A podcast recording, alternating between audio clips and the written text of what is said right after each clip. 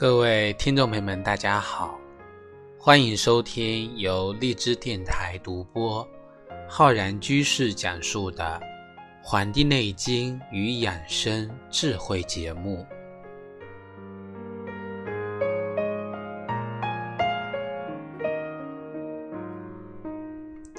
那么最近呢，收到很多听众朋友的来信啊，有的听众朋友呢是那个北方的人，所以到了北方，天气冷起来的时候啊，都会开始供暖。那么自从北方开始供暖之后呢，很多听众朋友反映啊，经常出现这个口干舌燥啊这个情况。那么我呢也问了一些我们身边的北方的朋友，那么一问发现啊，很多人一到啊供暖之后，几乎每年啊都是供暖之后呢，反而更加容易的这个感冒了。正所谓呀、啊，秋冬养阴。那么在暖气房里啊，我们养不了阴，那我们应该如何的保养呢？那么我们本期的节目呢，就跟各位听众朋友来讲一讲啊，这个冬季养生啊，关于秋冬养阴方面的知识。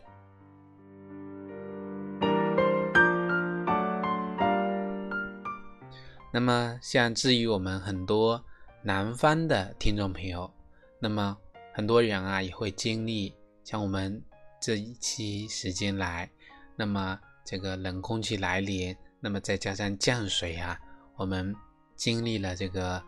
湿冷的这个天气变化。那么但是很多南方人呢也会在家里啊开这个暖气的空调啊，或者暖风机之类的，这样呢也会造成出现口干舌燥等等的这个情况。那么我们呢就从中医的角度来跟大家谈一谈啊冬季暖气病的这个问题。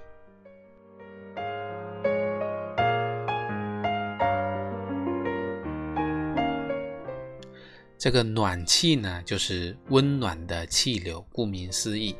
它是啊通过这个管道呢把热水或者热的蒸汽，它这当中的热量传播到空中，从而使室内的温度升高。我们的这个北方的暖气，还有这个南方的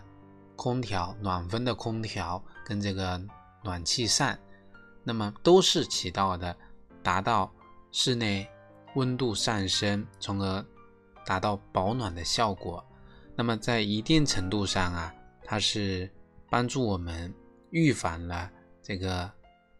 这个寒冷，抵御了严冬，那么避免因为严寒对人体呢最造成的这个影响伤害。那么人们呢也就沉浸在了暖气带来的这种舒适里面，并且呢依赖于这种舒适。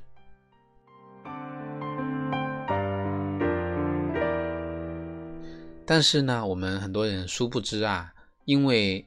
开了暖气，门窗紧闭，那么造成呢室内的温度过高，空气干燥，从而引起人的免疫功能跟呼吸系统的抵抗力下降，会出现啊人的鼻咽的干燥等这种呼吸系统的疾病。那么包括出现烦躁不安啊，还有皮肤发紧啊、胸闷、头晕、眼花啊，人的这个血液的粘稠度提高，室内的跟室外的这种温差变化过大。我们有的人室内温度很温暖，然后一下子出门，这个剧烈的温度差啊、温差过大所导致的感冒等等的不良的这个情况呢，我们通通的称它为冬季的暖气病。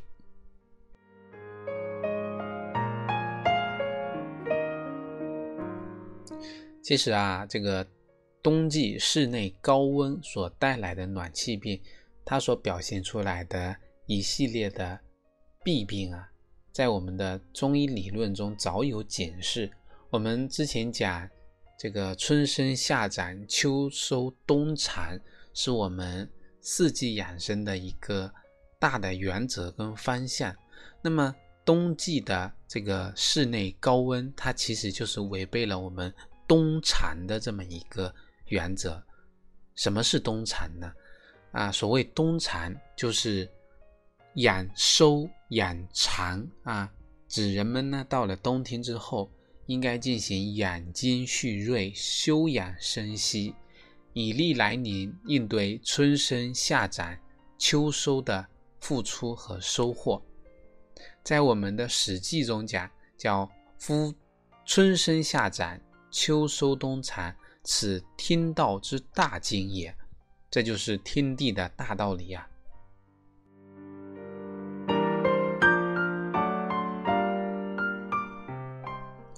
在我们《黄帝内经》的《素问》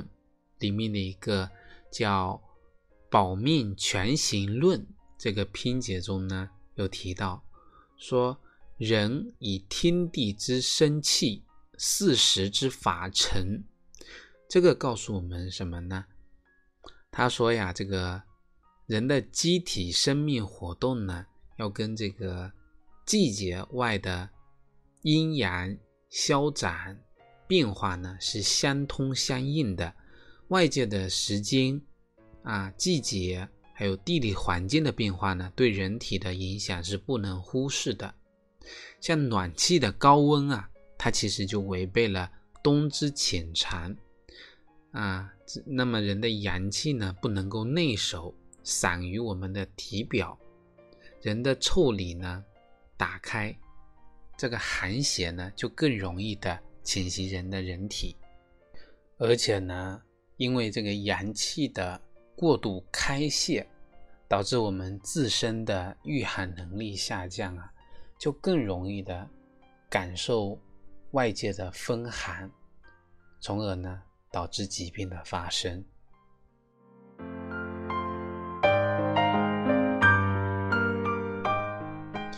我们的肾呢是这个人之先天之本，它是藏精的，我们把它称为里面有元阳跟元阴。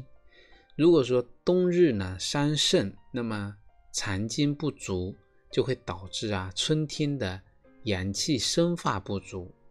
出现四肢枯萎、软弱无力的这种痿病。在我们《黄帝内经·素问》的《四季调神大论》中就讲了，冬三月，此为必藏，水滨地侧，无扰乎阳。要早卧晚起，必待日光，无泄皮肤，使气强夺，此冬气之应，养藏之道也。逆之则伤肾，春为痿厥，奋生则少。这段话呢，就是告诉我们，冬日要做到必藏，要顺应自然之气的一个变化，不能过分的开泄，以免呢体内的已经潜藏的阳气因为外泄而受到损伤。那么这个阳气啊，外界的这个暖气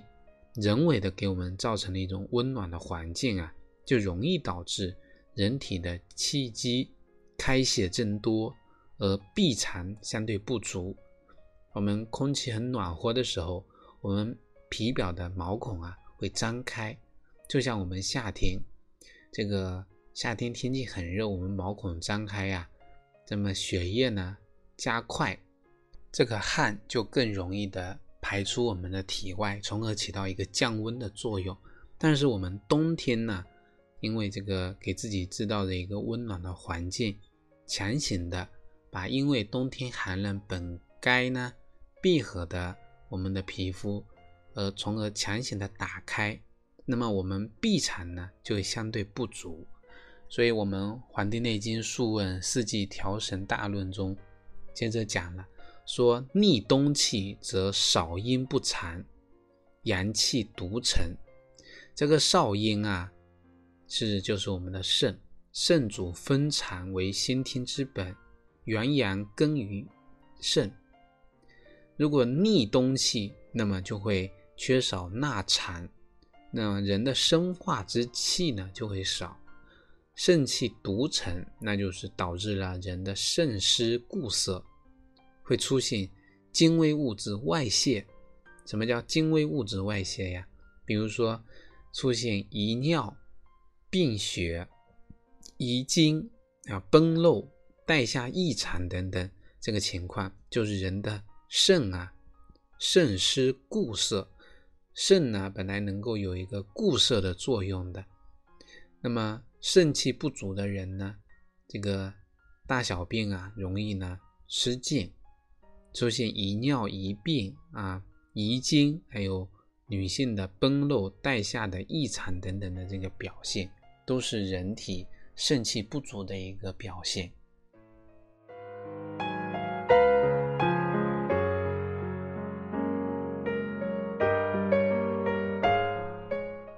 所以我们讲啊，冬季呢过分的使用暖气，它其实是违背了春夏养阳、秋冬养阴的这么一个道理。那么秋冬养阴的阴与阳啊，它的含义是什么呢？首先我们得知道什么是阴。在《黄帝内经·素问》的阴阳应象大论中就讲到了阴跟阳，他说积阳为天，积阴为地，阴静阳燥，阳生阴长，阳杀阴藏，阳化气，阴成形。那么由此呢，我们不难看出来啊，阴呢是的，它的这个属性呢就是属静的，而且能够成形，像大地一样的潜藏于人体之内的一种物质。在《黄帝内经·素问》的《生气通天论》中也指出了，说阴者藏精而起极也，阳者卫外命而固也。可见啊，阴呢是人体内部以精微物质为基础的一种属性。那么我们进一步的去推理，所以像人体的精、气、血、精液等等的物质呢，都是属阴的这一面啊，都是有形的成形的物质。那像我们的那个无形的很多就是人体的阳的这个方面，这个呢我们很好的去区分它。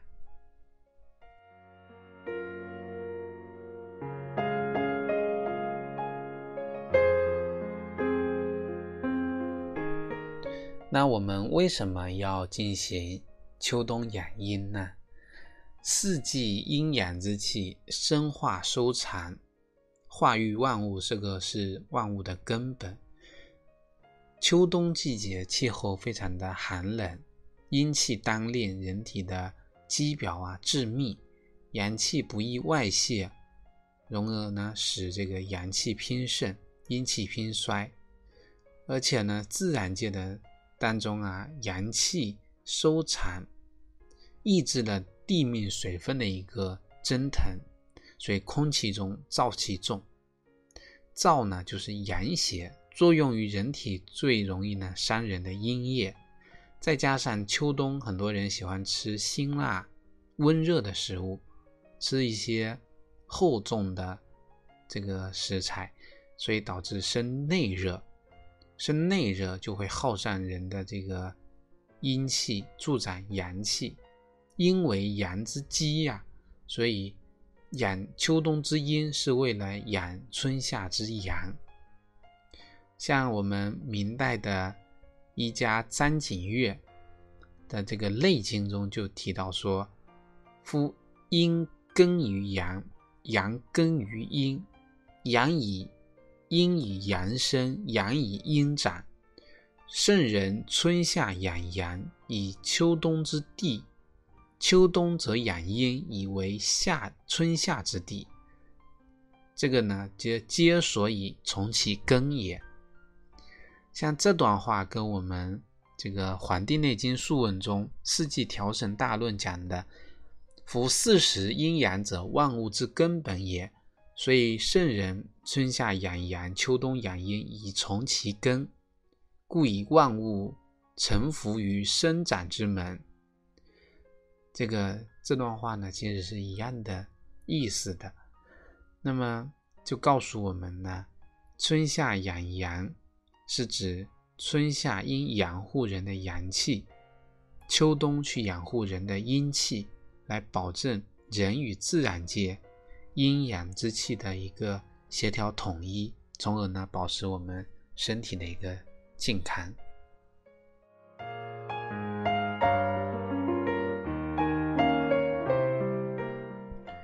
但是呢，我们这个暖气的释放的温热之气呢，却与冬日本身寒冷之气呢相逆。人体原本适应寒冷环境，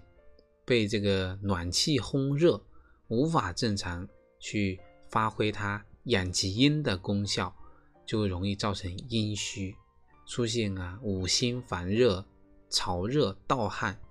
舌红少津等等的情况。所以这个时候呢，一定要啊这个因其阴气内虚而养阴，也就是内虚而养这么一种症状。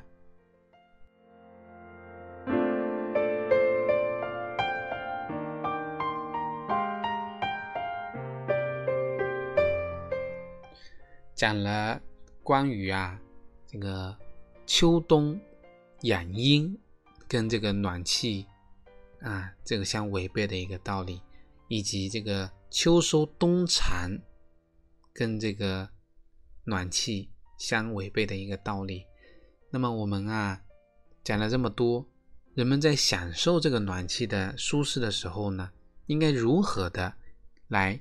预防暖气病的发生，从而减少暖气啊给人体在冬季身体造成的这个伤害呢？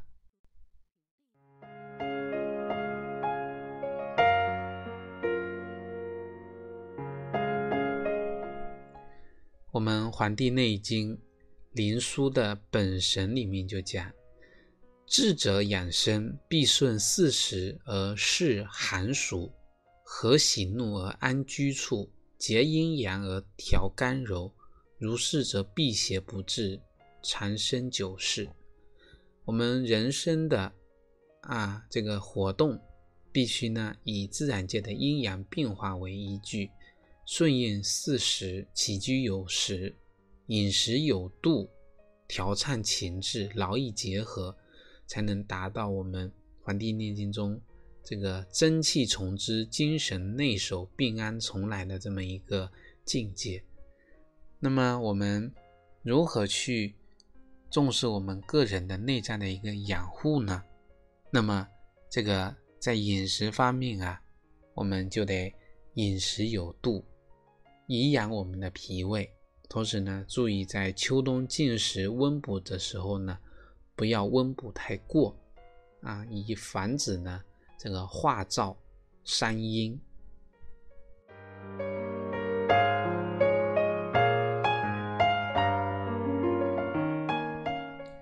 啊，这个是饮食方面的。起居方面啊，啊，《黄帝内经》中也提到了，要早卧晚起，必待日光，早睡晚起来养我们的体阴。当然，我们不能忘记要固护先天。我们要增强啊对肾脏的一个补养，使我们的元气呢内守，肾精充足，避免因为来年春天生发之气不足，人体的四肢软弱无力，寒冷的这种痿厥的这个疾病的发生。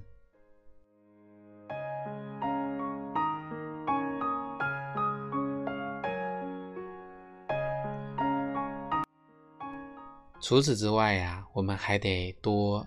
运动，冬天动一动，少闹一场病；冬天懒一懒，多喝药一碗。我们适当的去锻炼身体，增强自身的身体素质啊，达到以动制动的目的。前面那个动是运动，制动的那个动呢是这个冷冻的冻，所以在运动的时候可以帮助我们强身健体，但是呢要切记大汗淋漓，做到无扰乎阳，防止呢因为开泄过度耗伤人的阴精。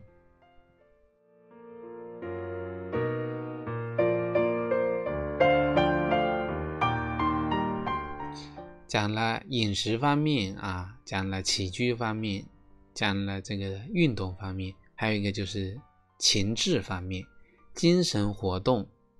使志若浮若逆，若有私意，则以有德。这也是《黄帝内经》中所告诉我们的，要做到精神内守不外露，控制精神的情志活动。好像呢怀有隐私而不轻易的向他人去啊泄露，和喜怒安居处。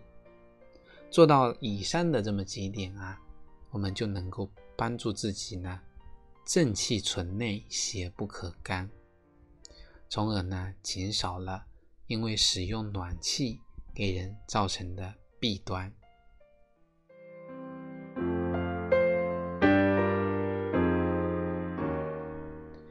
现在我们很多人生活中啊，会在用暖气的时候啊，因为这个空气太干燥了，所以呢会放一盆水，或者呢买一个加湿器，或者呢在暖气片上面啊放置这个湿湿的毛巾，室内烧水制造这个水蒸气，或者呢摆放一盆这个绿色的植物，经常的来通风防止干燥，这些方法来提高空气的湿度，从而降低室内的干燥程度，提高空气质量。这些呢都是我们去避免在使用暖气时出现头痛、头晕、精神不振啊、胸闷等等暖气症的一个症状，那么来减少呢暖气给人造来的弊端。总而言之啊，我们暖气是我们现在最为普遍的一个取暖方式了，虽然目前没有更好的替代的方法，但我们应该了解并重视啊这个暖气使用带来的一个弊端，并且呢在使用的时候尽量的采取有效的措施来避免它，从而达到保暖不伤身、病安从来的这个理想效果。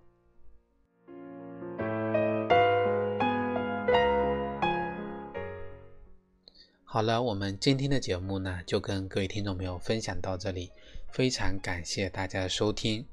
如果大家呢想学习更多的中医知识，可以关注我们《黄帝内经与养生智慧》的微信公众号、养生交流群以及我们的新浪微博。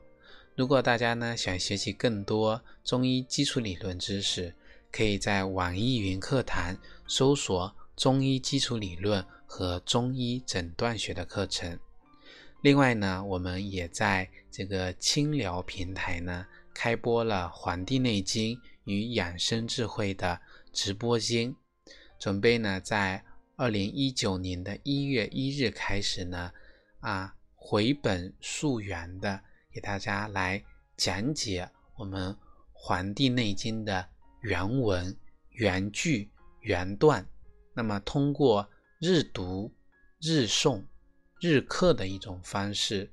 那么来学习我们《黄帝内经》中的一些知识跟智慧。如果大家感兴趣啊，可以在这个青聊搜索我们《黄帝内经与养生智慧》的直播间，或者呢在我们《黄帝内经与养生智慧》的微信公众号下方的菜单栏中